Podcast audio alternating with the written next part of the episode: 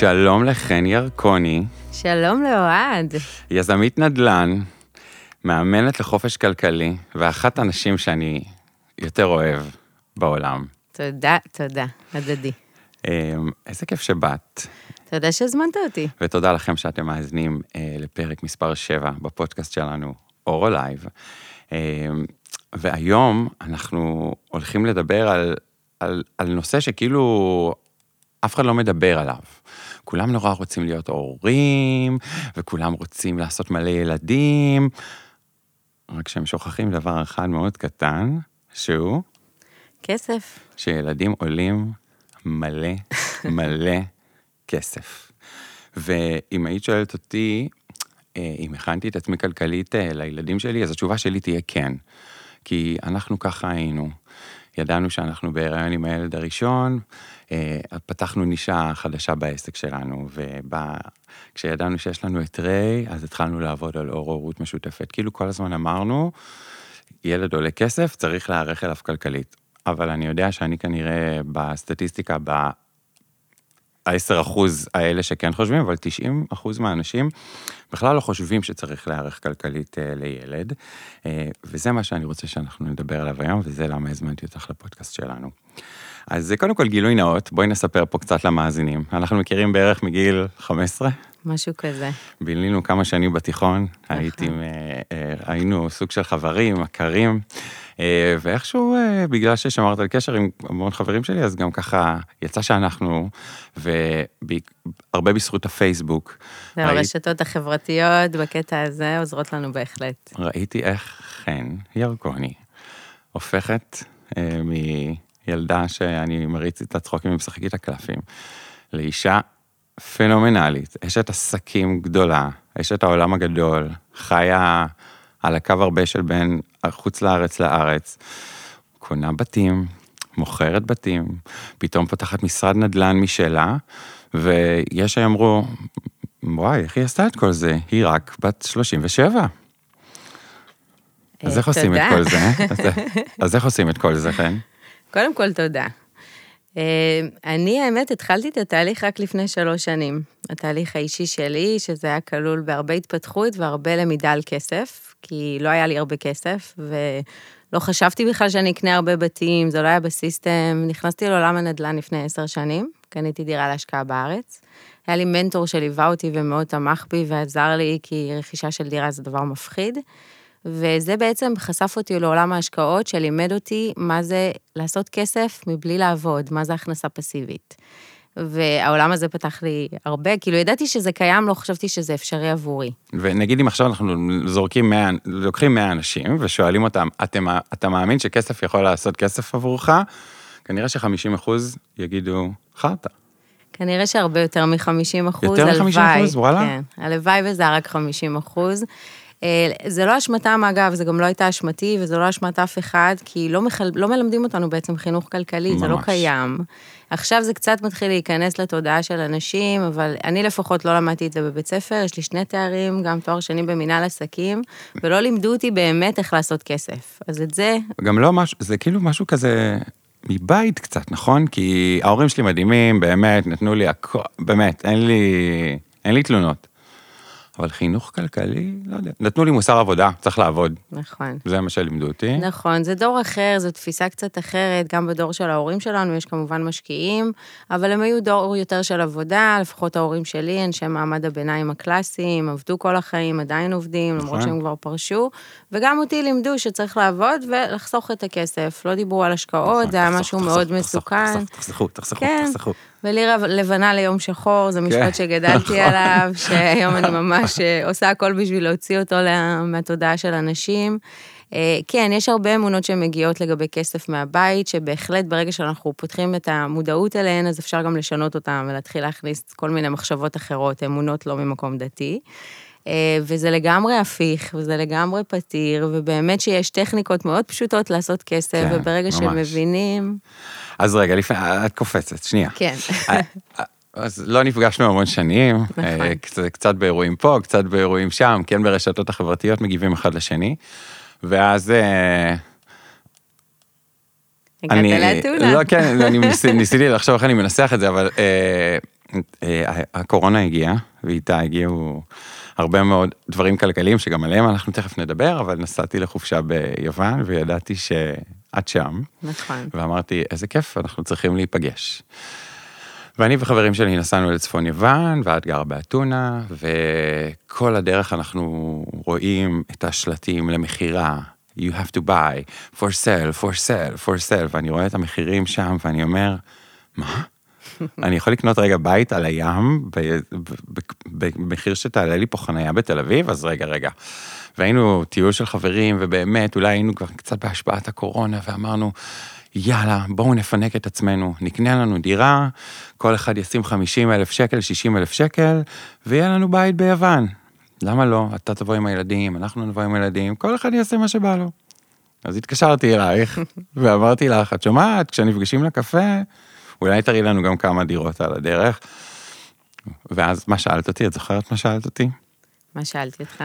אוהד, מה המטרה של ההשקעה שלכם? אז אמרתי, חן, מי משקיע? אנחנו סתם, כאילו, יש לנו את הכסף הזה בצד, בא לנו לעשות קטע חברי כזה. ואז עוד פעם שאלת אותי, כן, אבל מה ההשקעה? תסביר לי. ולא הבנתי על מה את מדברת. ואז נפגשנו פנים מול פנים. נכון. וספרי. היה מפגש, קודם כל היה כיף לראות אותך, ולהכיר את רועי, זה היה, אתם מהממים. ובאמת המטרה הייתה להבין מה אנחנו רוצים לעשות עם הכסף, כי גם אם אנחנו באיזושהי רווחה כלכלית, ויש לנו באמת הכנסות יפות, זה עדיין לא אומר שאנחנו בחופש כלכלי, וצריך בכל זאת לנהל את הכסף הזה. זה המצב האידיאלי, זה בדיוק מה שאנחנו רוצים, שיהיה לנו עודף כסף ושנתחיל להשקיע אותו. אז לקנות בית עם חברים, זה יכול להישמע ממש מגניב, אבל באותה מידה, אם אנחנו לא בחופש כלכלי, לקחת את הכסף הזה ולשים אותו בנכס שלא ייצר לנו תזרים מזומנים, זה לא בהכרח הכי חכם. אז מה שבעצם רציתי להסביר לכם, זה שבואו נבין מה אנחנו עושים עם הכסף, אולי כדאי יותר לקנות משהו בעיר, שיניב לנו בעצם שכירות, ויהיה לנו תזרים מזומנים קבוע ממנו, אתם עצמאים, אתם יודעים כמה זה חשוב שתהיה הכנסה קבועה, אז זאת המטרה, ובאמת ראיתם נכס, ו... כן, מצחיק שזו גם הדירה בסוף שרכשנו, נכון. אבל מה שאת אמרת לנו במילים פשוטות, חבר'ה, כל כך זול לטייל ביוון. כל נכון. כך זול לטייל ביוון. נכון. אתם יכולים לבוא לחופשה, לקחת את הפנטהאוס הכי יקר, את הדירה הכי מהממת, וזה יעלה כלום כסף, נכון. ואין שום צורך לקנות בית ביוון. זו לא דרך לעשות כסף, למרות שבכלל לא חשבנו על שזה יהיה צעד שנעשה ממנו כסף, וזה בדיוק הדבר הזה שאת אומרת, חינוך כלכלי, לא? בהחלט, כאילו... בדיוק זה. זה החלום הזה שיהיה לי בית על הים, הוא חלום מהמם ומקסים, כשנמצאים באמת בחופש כלכלי, אני בעד לגמרי לבנות את בית החלומות על הים. אבל אם אנחנו עוד לא שם, הכסף הזה יכול לייצר לנו יותר כסף, ובאמת להכניס לנו תזרים מזומנים, כי בית על הים זה משהו נקודתי, אתם רציתם את זה בצורה חברית, לא כן. כמקור הכנסה. כן. אז תיקחו לכם שבוע ביוון, שזה מה שהתכוונתם לעשות בבית הזה, תזמינו באמת את הווילה הכי מפוארת, וזה עדיין לא ישתווה לסכום ההשקעה שתכננתם לשים.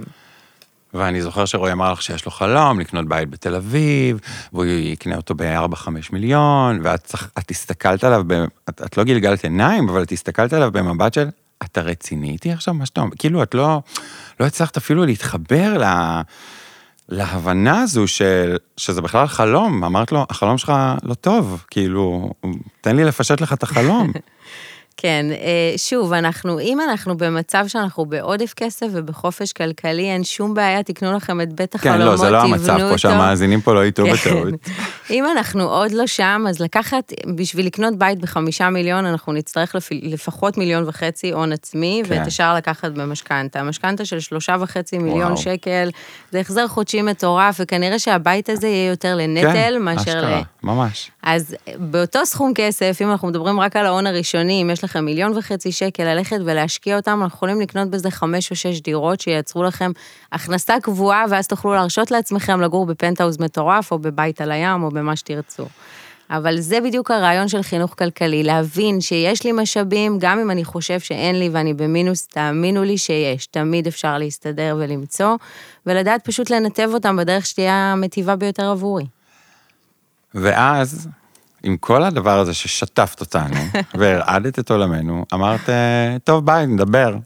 ניפגש בארץ, אני עוד שבוע בארץ. ואני חזרתי למלון, ואני לא נרגעתי. אני חשבתי שאני יודע הכל, חשבתי שאני מצליח, אני חוסך, עשיתי השקעות פה ושם. אבל לא הצלחתי לעצום עין אחרי הפגישה שלנו. והתקשרתי אלייך, את זוכרת? בהחלט. היה כבר מאוחר בערב. גם השיחה שלך גרמה לי לא לעצום עין, אנחנו נגיע לזה. אנחנו מתגלגלים לזה, ואמרתי לך, תודה שהרעדת את עולמי, לא קורה שהרבה אנשים עושים את זה, והודיתי לך על הפגישה הזו, ואז אמרתי, טוב, היא הפכה את עולמי, אני חייב להפוך את עולמה רגע, כנראה שזה היה הפנימי שלי, ושאלתי אותך, תגידי, מה עם ילדים? כמו איזה סבתא, השאלה שאנחנו הכי שונאים. ממש. אבל לא יודע, הרגשתי כל כך מחובר אלייך, שאמרתי, אני אשאל אותך. ואת אמרת לי, עוד נדבר בארץ. נכון. והבנתי שנגעתי באיזושהי נקודה, וגם אחר כך קראתי את הפוסטים שלך, אז הבנתי שאיזה... שגם את היית קצת, פתאום אמרת, רגע, אני ואת יודעת, אנחנו בכל זאת בפודקאסט של אורות פה, פתאום גם את עצרת ואמרת, רגע, צריך רגע לחשוב על זה, נכון? תספרי שנייה על הרגע הזה, תראה, זה לא שזה לא היה בסיסטם, זה תמיד ישב שם מאחור, כי אני יודעת שאני רוצה להיות אימא, אין לי ספק שהורות, אבל השאלה הזאת, כשזה בא ממך, שאתה בעולם הזה, וגם בכלל חשפה אותי לכל עולם ההורות המשותפת, שלא נחשפתי אליו ברמה כזאת לפני, די זעזעה אותי, גרמה לי לעצור ולשאול את עצמי, באמת, מה קורה? כאילו, תשימי לזה איזשהו דדליין, או הגיע הזמן לקחת את זה איזשהו צעד קדימה, או להתחיל לחשוב על זה קצת יותר ברצינות.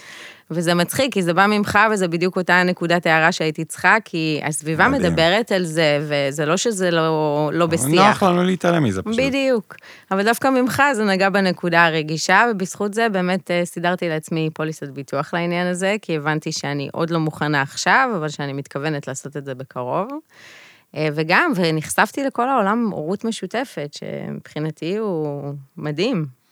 הורות אחרת, לא רק משותפת. אז אם זה חופש כלכלי, עשית לעצמך חופש פריון. לגמרי. נכון, הלכת, תקפת ביציות, פתאום למדת איזה עולם, כאילו... גם את זה, אגב, מהפן הכלכלי, אני לא ידעתי שיש כאלה פערי מחירים באותו הליך רפואי. נכון. זאת אומרת, לא האמנתי שזה, והפערים הם של עשרות אלפי שקלים. נכון. אז גם שם למדתי שניתן לחסוך, וחשוב לעשות את זה, ויפה שעה אחת קודם. מדהים. אז את הלכת ועשית חופש פריון, ואני הלכתי ועשיתי חופש כלכלי, ונולדה לשותפות, אנחנו לא מסתירים אותה, אנחנו עובדים היום ביחד בהמון המון מישורים, אבל המישור החדש, ושעליו אני ארצה שנדבר, למרות ש... אפשר לדבר על שניהם, כן? זה לא סוד. אנחנו צוות השיווק שעומד מאחורי Bright Investment, שבו בתישהו, כשיפתחו השמיים, את כבר תוכלי לחזור לבית השני שלך שהוא אתונה, ונוכל לעזור ביחד לעוד אנשים לרכוש נכסים ביוון. אבל היום אנחנו מפגשים לדבר, כי ההבנה שלי הייתה, יחד עם ההבנה שלך הייתה, הולידה מוצר חדש. שהוא קורס כלכלי שאנחנו הולכים להכין הורים להתכונן למסע הזה של ההורות. ממש ככה. יאללה, תספרי קצת. תספרי מאיפה זה בער בך, כי זה היה רעיון שלך עם קצת אווירה טובה שלי ביום הולדת, ונולד מזה משהו מדהים. תספרי לי. קודם כל, זו השליחות. אני התחלתי בנדלן, התחלתי בהשקעות, כי באמת רציתי גם להגדיל את ההון שלי, וגם רציתי לייצר לעצמי נכסים וחופש כלכלי, והבנתי שזאת הדרך המהירה, ובחרתי בנדלן, אבל בתוך עולם ההשקעות מתיישב עולם החינוך הכלכלי, צריך להבין בזה. וזה היה הפשן האמיתי שלי, להעביר את זה לאנשים. ובזכות השותפות המבורכת איתכם, נולד המיזם המטורף הזה באמת, שכמו שאתה אומר, אני לא ישנתי בלילה באמת, אחרי שדיברנו על זה, כי הייתי בהתרגשות שיא. אני חושבת שזה הרעיון שהצלחתי ליצור הכי מהר מכל מה שיצרתי עד עכשיו, אני חושבת שסגרנו כבר את הפרטים הטכניים בפחות משעה, מרוב שהכל היה... כן, אנחנו יכולים לספר שאנחנו היום כבר נמצאים במה שנקרא בהרצאה, ויש אנשים שלומדים ועוברים את הקורס הזה איתך. כן. וזה באמת מבורך, תקשיב, להיות הורה זה, אני חושבת, הדבר שהכי בוער ברובנו, ומאוד מאוד, זה בעצם המהות שלנו, ליצור את ההמשכיות הזאת, אז צריך להערך לזה כלכלית, כמו שאתה אומר, זה עולה לא מעט כסף, ולהעביר את השליחות הזאת, לעזור לאנשים להבין שהם יכולים להיות הורים, מבלי להיכנס לקטסטרופה כלכלית, לתת להם את הכלים האלה, זה באמת שליחות. אז מה את מציעה בעצם? הם יבואו, ייפגשו איתך, מה הם צריכים להכין? כן, אז מה שקורה בפועל, בפועל אנחנו בודקים איפה הבן אדם נמצא, כי יש רמות שונות של הבנה כלכלית. יש אנשים שמצליחים להתנהל כל חודש במצב של פלוס, הם לא חורגים, והם מצליחים אולי לחסוך קצת, אולי הם לא קנו נכסים, אבל יש להם קצת כסף בצד, והם בגדול בסדר. יש אנשים שלא יודעים להתנהל גם עם תקציב, אז אנחנו עושים את זה התאמה שהיא מאוד מאוד נקודתית לבן אדם. בעצם יש קורס דיגיטלי שנותן את כל ההסבר על עולם ההשקעות, ואיך לבנות תקציב, וצרכנות נבונה, והמון המון דברים, וביטוחים, שזה דבר מאוד חשוב, גם שהופכים להיות מאוד הורים. מאוד חשוב. אז יש לנו סוכן ביטוח גם שמלווה את התהליך, ויש לנו ייעוץ של עורך דין, של עורך דין ושל יועצת משכנתאות. המטרה היא באמת לגרום לכל אחד להפוך למשקיע ולייצר לעצמו נכסים, להיות משקיע עצמאי. אנחנו לא אומרים להם שימו את הכסף פה או שם, אלא לתת להם את הכלים, להבין מה הם יכולים לעשות עם הכסף שלהם, ואיך הם יכולים באמת להתכונן להורות. את מיישרת להם קודם את החשבון בנק, את עושה להם גם קצת סדר. כן, אנחנו קודם כל מתחילים בסדר, עושים שיקוף של המצב האמיתי, שזה בעצם בנייה של איזשהו קובץ אקסלי, שמראה את כל ההכנסות, את כל ההוצאות ואת הנכסים שיש לנו, או התחייבויות, יש לנו הלוואות למיניהם. ומהנקודה הזאת באמת אנחנו רואים מה אנחנו יכולים לעשות עם המצב הקיים, כדי למקסם אותו, תוך כדי שינוי התודעה, שזה הדבר החשוב, בעצם לשנות את התפיסה על כסף, שזה מה שאתה אמרת, שאני שיניתי לכם את התפיסה בשיחה ביוון, זה מה שאני רוצה שאנשים יתחילו להבין.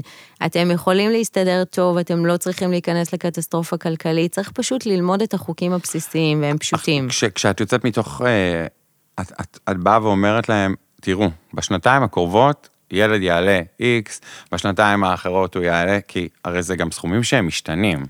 תינוק לא עולה כמו שילד בן 4 עולה. נכון. יש עלויות, בעצם נתוני הלמ"ס מראים לנו ששלוש שנים ראשונות של ילד, העלות היא באזור ה-150,000 שקל, כשהעלות החודשית היא באזור 4,000 שקלים, אם לא יותר בשנה. כן, אני יכול לגמרי לאשר את זה. לגמרי. אז אני חושבת שכל הורה יאשר את זה. בעצם לגדל ילד עד גיל 18, יעלה לנו בין 600,000 שקלים למיליון שקלים, וזה אם אנחנו בהכנסה של באזור 18,000 שקל בחודש. ככל שההכנסה עולה, גם ההוצאות עולות בעצם. לגדל ילד זה דבר יקר, אבל אפשר להתכונן לזה. אתה אמרת בהתחלה שכשהייתם בהיריון עם רנה, אז פתחתם עסק אחד, אז כל ילד גם מביא איתו הרבה מאוד ברכה. מזל, וואי, ממש. מזל וברכה. אז אנחנו נראה את זה בזה שכל ילד יעזור לנו להגדיל את הנכסים שלנו, לא כהוצאה, אלא אנחנו פשוט נדע להתכונן לזה מראש, גם להגדיל את ההכנסות, גם לתקצב נכון את הכסף שאנחנו מתנהלים איתו, וכמובן את המזל והברכה שייכנסו עם הילד. תגידי. כן. כל אחד יכול להיות בחופש כלכלי? כן, חד וחלק. באמת? באמת, באמת. כי יגידו עכשיו אנשים שמקשיבים לנו, טוב, היא מוכרת מעולה. אני לא באה למכור שום דבר. כסף זה דבר שהוא חלק בלתי נפרד מהחיים שלנו. גם אם אתה זוג ממוצע שמרוויח, האישה מרוויחה 8,000 שקלים בחודש, האבא מרוויח 10,000 שקלים בחודש, ויש אנשים ששומעים אותנו, את יודעת, ולא גרים בתל אביב, ויגידו, וואו, איזה משכורות גבוהות. אוקיי. אפשר להיות בחופש כלכלי. חופש כלכלי זה לא מספר. זה אומר בעצם שיש לנו הכנסות מנכסים, הכנסות פסיביות שלא קשורות לעבודה שלנו, שגבוהות מההוצאות שאנחנו מוציאים בכל חודש. לאדם אחד זה יכול להיות 5,000 שקלים, לאדם אחר זה יכול להיות 50,000 שקלים. זה מאוד תלוי ברמת חיים ולאן אנחנו שואפים. אז זה בהחלט אפשרי, יש חוקים, זה לוקח זמן, זה לא קורה ביום ולא עם נכס אחד, אבל משהו קורה כשמתחילים את התהליך. קודם כל, אנחנו מתחילים להסתכל אחרת על כסף, אז הוא מתחיל להיכנס יותר בקלות לחיים שלנו. אנחנו כבר לא מבזבזים על דברים שהם שטויות, אנחנו מסתכלים על זה יותר כלצרוך את הכסף לטובת חוויות ולטובת דברים שבאמת נשארים, ולא לקנות בכמויות כדי לפצות גם הרבה פעמים על צרכים רגשיים, שזה משהו שהוא מאוד נפוץ. כשאנחנו קצת מדוכאים או לא מרגישים טוב, אנחנו או מתשוטטים בכל מיני אתרי קניות, או הולכים לקניון עם הכל פתוח, וזה לגמרי מפצה גם על צרכים רגשיים, ללמוד לקנות חכם, לקנות את אותם דברים. הרעיון בניהול כספי זה לא עכשיו להרוס לעצמנו את החיים ולהתחיל לספור שקלים כל פעם שבא לי כוס קפה. זה ממש לא זה. זה לדעת לתקצב את הדברים שעושים לנו באמת טוב, לוודא שהם נשארים שם, כי מה שעושה לנו טוב יימשך לאורך זמן, ולהוריד את מה שמיותר. פשוט לשים לב, לא לקנות הכל אם אנחנו לא יכולים להרשות לעצמנו, פשוט לצרוך את הדברים שבאמת חשובים לנו, ולדעת לקנות אותם במחירים טובים. כי כל דבר, היום באמת בכל דבר, אפשר להשוות מחירים. בביציות הראינו שאפשר להשוות מחירים, אז הכל באמת, אנחנו, הטכנולוגיה בעניין הזה מאוד לטובתנו. בעצם אנחנו בשתי לחיצות כפתור יכולים להשוות מחירים כמעט על כל מוצר שאנחנו קונים. כן. תגידי, כן. מי יותר טוב עם כסף, גברים או נשים? מי צריך לבוא לקורס, אמא או אבא? לא, אין פה. אבא ואבא, כולם? אני חושבת שכולם, כי שינוי כלכלי זה משהו שצריך להירתם אליו, וכל הבית צריך להירתם אליו, זה באמת לתעדף את מה שחשוב לבית, זה כבר לא אינדיבידואלי רק לי, זה לא רק אמא או רק אבא, או אבא ואבא, אלא להחליט מה אנחנו רוצים שייכנס בתקציב לטובת הבית, מה עושה באמת לכולנו טוב, ולפי זה להתנהל, וגם את כל הדברים, להחליט באמת שחושבים על צריכות, לפני שקונים, מתכננים, יושבים ומנהלים על זה איזשהו שיח, פחות קניות אימפולסיביות, זה תהליך שחשוב שהבית יירתם אליו, גם אם יש ילדים קיימים, אז צריך גם אותם לרתום לתהליך. וואו. יש אנשים שיגידו, יואו, זה נשמע ממש קשה. זה ממש לא קשה. ההתחלה קשה, כי אנחנו בעצם שוברים הרגל, ואז בונים הרגל חדש, אבל זה כמו חדר כושר למוח. אנחנו מאמנים את המוח להסתכל אחרת על המצבים, ובאמת לבחור את הדברים שעושים לנו באמת טוב, ולא סתם לקנות, כי פחות קניות שאני רוצה, כן, ויותר קניות באמת של צריך. אני יודע להגיד שבהחלט ההרגל הצריכה שלי השתנו, כאילו. כל הרצון למותגים וכל הדברים, פילו פשוט השתנה כשהילדים נולדו. אז זה מדהים, זה גם משהו שמאוד, אנחנו רואים שזה מאוד פופולרי עם ילדים, בחלק מהגידול שלהם, האם אנחנו באמת בוחרים לתת להם לקנות מותגים, ולאפשר את המקום הזה, לא משנה ביכולת ההכנסה, גם אם יש, יש הרבה הורים שבוחרים לא לתת את זה ממקום חינוכי, ולהבין באמת שיש פה הוצאות גדולות, ומשהו צריך לחסות אותם. שוב, אם אנחנו בשפע כלכלי ויכולים לקנות כל מה שאנחנו רוצים, תרכשו, אין שום בעיה. אבל אם יש לנו באמת תקציב שאנחנו צריכים לפעול לפיו, אז חשוב לוותר על הדברים שהם פחות רלוונטיים ועושים לנו טוב, ולשים שם את הדברים היותר חשובים. אתה לא תקנה חולצה של מותג ב$1,000 על פני חינוך של הילד. פעם היה נהוג שמי שמנהל את הכסף זה הגברים. טוב, אתה יושב פה עם פמיניסטית בחדר. טוב, פמיניסטית וגיי ישבו אל השיחה, את יודעת, זה לא שאני, זה מה שאני חושב. אז באופן אישי, אני חושבת שנשים הרבה יותר טובות בכל, כי פשוט הראייה שלהם יותר מרחבית, אז זה כולל גם ניהול כספי.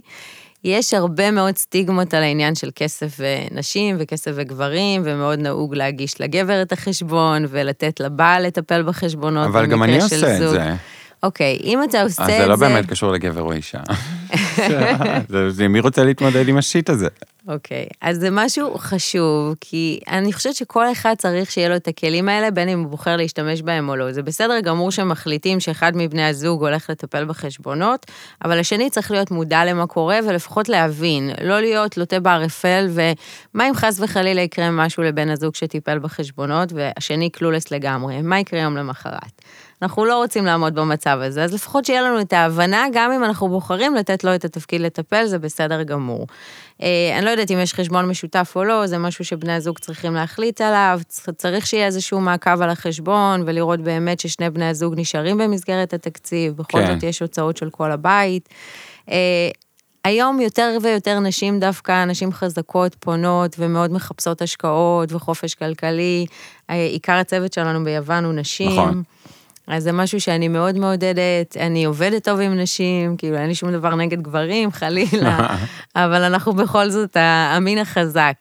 אז אם יש נשים שמתלבטות, האם ללכת וללמוד חינוך כלכלי מהמקום הזה, אז בבקשה תוותרו על העניין המגדרי, ומהר תלכו ותעשו את זה, כל אחת יכולה ללמוד, זה לא משהו... זה גם משהו טוב של להעביר גם לילדים אחר כך, זה להכניס את הילדים שלך לאווירה הזו. מאוד, זה גם משהו, להתחיל להכניס שיח על כסף הביתה, פשוט לדבר על זה, עצם זה יש... סביב כסף טבו מאוד גדול, זה כאילו משהו שמתביישים בו, או שמסתירים את התלוש משכורת, או לא מדברים על הכנסה ועל הוצאות, אלא הם מתבחנים על זה בדרך כלל. אז זה משהו שהוא לא בריא, וזו לא תמונה שאנחנו רוצים להעביר לילדים. דווקא אנחנו כן רוצים לדבר על כסף, אנחנו רוצים לדבר עליו ממקום של חופש ושפע, ולא ממקום מקובץ של מחסור. גם אם אנחנו לא במצב האידיאלי שלנו היום, לא להגיד אין לי כסף, זה מונח שאני אף פעם לא משתמשת בו, תוציאו אותו מהלקסיקון.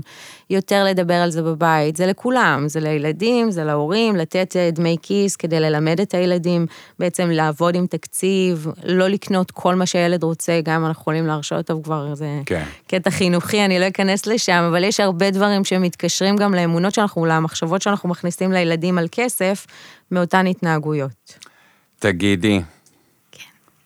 אני קורא את הפוסטים שלך בפייסבוק, בסדר? איך זה לדבר על הנושאים האלה ברשת? וואו, זה טיפולי. תראה, כן. וואו. אני בן אדם מאוד פרטי, אז החשיפה הזו היא משהו יחסית חדש לי, אבל הכמות תגובות והאהבה שקיבלתי הייתה מטורפת. זה לדבר באמת על נושאים שלא מדברים עליהם, כמו להפסיק לשאול נשים מה קורה, מתי אתם מתכוונות להביא ילדים, או את כל השאלות הפולשניות האלה שלא גורמות לשום דבר טוב, כאילו, אתה יודע, כל אחד מחליט לעצמו ובוחר באיזה סטטוס הוא רוצה להיות, ויש פה איזושהי נורמטיביות בארץ, שזה נורא נפוץ, שאפשר לשאול איזה שאלות שבא לנו, מתי שאנחנו רוצים. כן. אז אני קצת מתנגדת. אמר זה ששאלת שאלה ביוון. כן.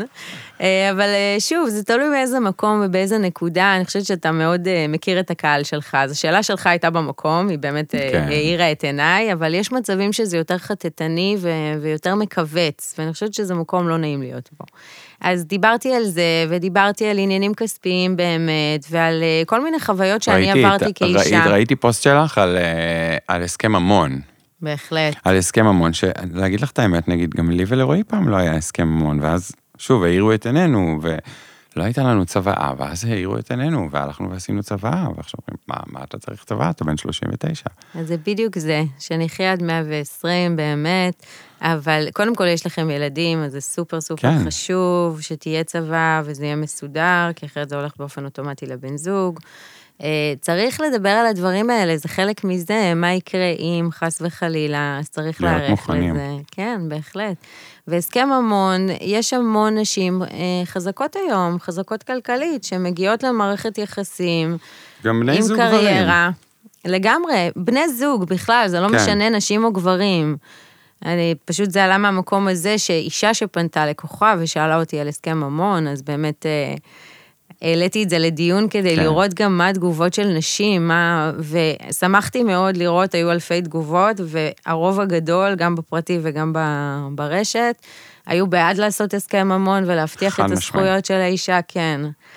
אז השיח פה משתנה, הוא מתעצם, הוא יותר לטובת נשים, אני חושבת שיש הרבה יותר נשים חזקות היום. הרשת מאוד עוזרת בזה. מה המסר שלכן? מה, עם איזה, אם נחזור שנייה לקורס, אז מה המסר, או מה ארגז הכלים בסופו של דבר, שיצאו מהקורס הזה, קורס הכנה להורות כלכלית. בגדול, המסר שלי על כסף, שצריך להתייחס אליו כמו משחק. צריך לדעת להזיז אותו כדי שבאמת נמקסם אותו, ובשביל זה צריך כלים, וזה כלים מאוד בסיסיים, אז ללמוד, להבין מה זה כסף ואיך לנהל אותו, אני חושבת שזה צריך להיות בארסנל כלים של כולם. זה לא יכול לדלג על אף אחד. שוב, גם אם אני בוחרת לתת את המושכות לבן זוג שינהל את זה, עדיין אני צריכה להבין. אז זה משהו שהוא סופר חשוב, וחופש כלכלי באמת שכל אחד יכול, אנחנו צריכים לכוון לשם, להציב לשם מטרה, ובאמת אנחנו בסופו של דבר נגיע. אם יהיה לנו את הכלים ונעשה את זה בצעדים שקולים ועם ליווי, אנחנו נגיע לשם. טוב, ואם את צריכה עכשיו לתת טיפ, או עצה, אחת, להורים שמצפים, בחודש רביעי עכשיו. שהם צריכים להכין כבר את הכסף בצד, שהכינו להם איזושהי קרן לידה נקרא לה. כן. עם לפחות 50,000 שקלים בהתחלה, השנה הראשונה אולי יותר, אבל לפחות עד הלידה, ולהערך לזה כלכלית, כדי שלא יהיה מצב שנגיע לשם ונהיה מקובצים, זה אירוע כל כך משמח, אתה לא רוצה להיות בלחץ כלכלי כשזה מגיע, או להרגיש שאתה לא יכול לקנות לעצמך את מה שבאמת רצית, בגלל כסף. זה פשוט לתכנן ולהערך מראש. אני זכיתי במחיר למשתכן, לא הסתרנו את זה תמיד דיברנו על זה גם ברשת, וזה אפשר לנו לקנות בית בארץ. אני באמת לא יודע להגיד אם הייתי יכול לעשות את זה לפני כל כך הרבה שנים, הייתי בין הראשונים שזכו במחיר למשתכן. מדהים. אני רוצה שתסבירי לאנשים כמה שהרבה יותר קל, הם נורא בחרדה, כאילו כולם נורא רוצים לקנות בית. משום הארבע קירות וקצת מלט, גורמים לאנשים ביטחון. בוא נדבר רגע על האשליה הזו, כאילו, יש איזושהי אשליה, זאת אומרת, יש לך בית, אתה מסודר, יש לך בית, אין לך דאגות, אבל בית בתל אביב זה הרבה דאגות. לא רק בתל אביב, בית בכלל, אם זה מחוץ להישג יד, אם זה משהו שמכניס אותי לסטרס חודשי קבוע, אז הוא לא דבר טוב, זה לא נותן לי ביטחון, זה יוצר את ההפך הגמור מהמטרה שהיא ביטחון. אם אני כל חודש לא עומד בתשלומי המשכנתא או משלמת ריביות מטורפות, רק כדי להגיד שיש לי דירה בתל אביב או בית איפשהו, אז הבית הזה הוא לא טוב, אין פה עירור. אז עדיף אולי יהיה למכור את אותו בית ולקחת חלק מהכסף שנשאר ולהשקיע אותו, לא לבזבז או משהו כזה, אבל לקנות משהו בהתאם ליכולת. אם אני עכשיו, נאמר, בגיל 30 וחסכתי איזה 200,000 שקל, אני לא אכנס להתחייבות שתחסל אותי, אז אולי עדיף לי לקנות איזשהו בית, או בחול, או בפריפריה, ולא לנסות לחסוך לבית שגדול ממידותיי, וירסק אותי כלכלית, רק כי אני רוצה שתהיה לי דירת 4 חדרים. הדירה הראשונה שקניתי הייתה דירת 2 חדרים. כן. ומשם הצלחתי לקפוץ לדירה יותר גדולה, בזכות העליית ערך, אבל לא צריך להתחיל בגדול יותר מדי, תלכו בהתאם למה שאתם יכולים להרשות לעצמכם, אם זה לא בעיר, תמשיכו לגור בסחירות, ויש לכם קצת כסף, תקנו בפריפריה, באזור שאתם יכולים להרשות, יש עוד דרכים להשקיע כסף, לא רק נדלן, למרות שאני מאוד בעד נדלן, אבל יש דרכים לעבוד עם הכסף שיגרמו לנו להרגיש טוב ולא ירסקו אותנו, ולא יגרמו לנו ללחץ כלכלי כל חודש, כי אם אני לא עומדת בתשלומים, זה גורם לי לחץ. וואו. טוב, אני אומר, אם מישהו, אם ייקחו טיפ אחד ממה שאמרת פה היום, או שירשמו לקורס אונליין שלך, או שאולי יעשו איזושהי השקעה, או שילכו רגע אפילו ורק יעשו סדר, הפודקאסט של היום עשה את שלו. חן ירקוני. תודה רבה. אני רוצה לאחל לך שיפתחו השמיים מהר, כדי שתוכלי לחזור הביתה מהר, וכדי שאנחנו נוכל להמשיך לעזור לאנשים, לעשות השקעות נכונות וטובות. אמן. אני אוהב אותך מאוד. תודה רבה שבאת. תודה רבה לכם שהקשבתם לנו. נפגש פעם הבאה. תודה רבה.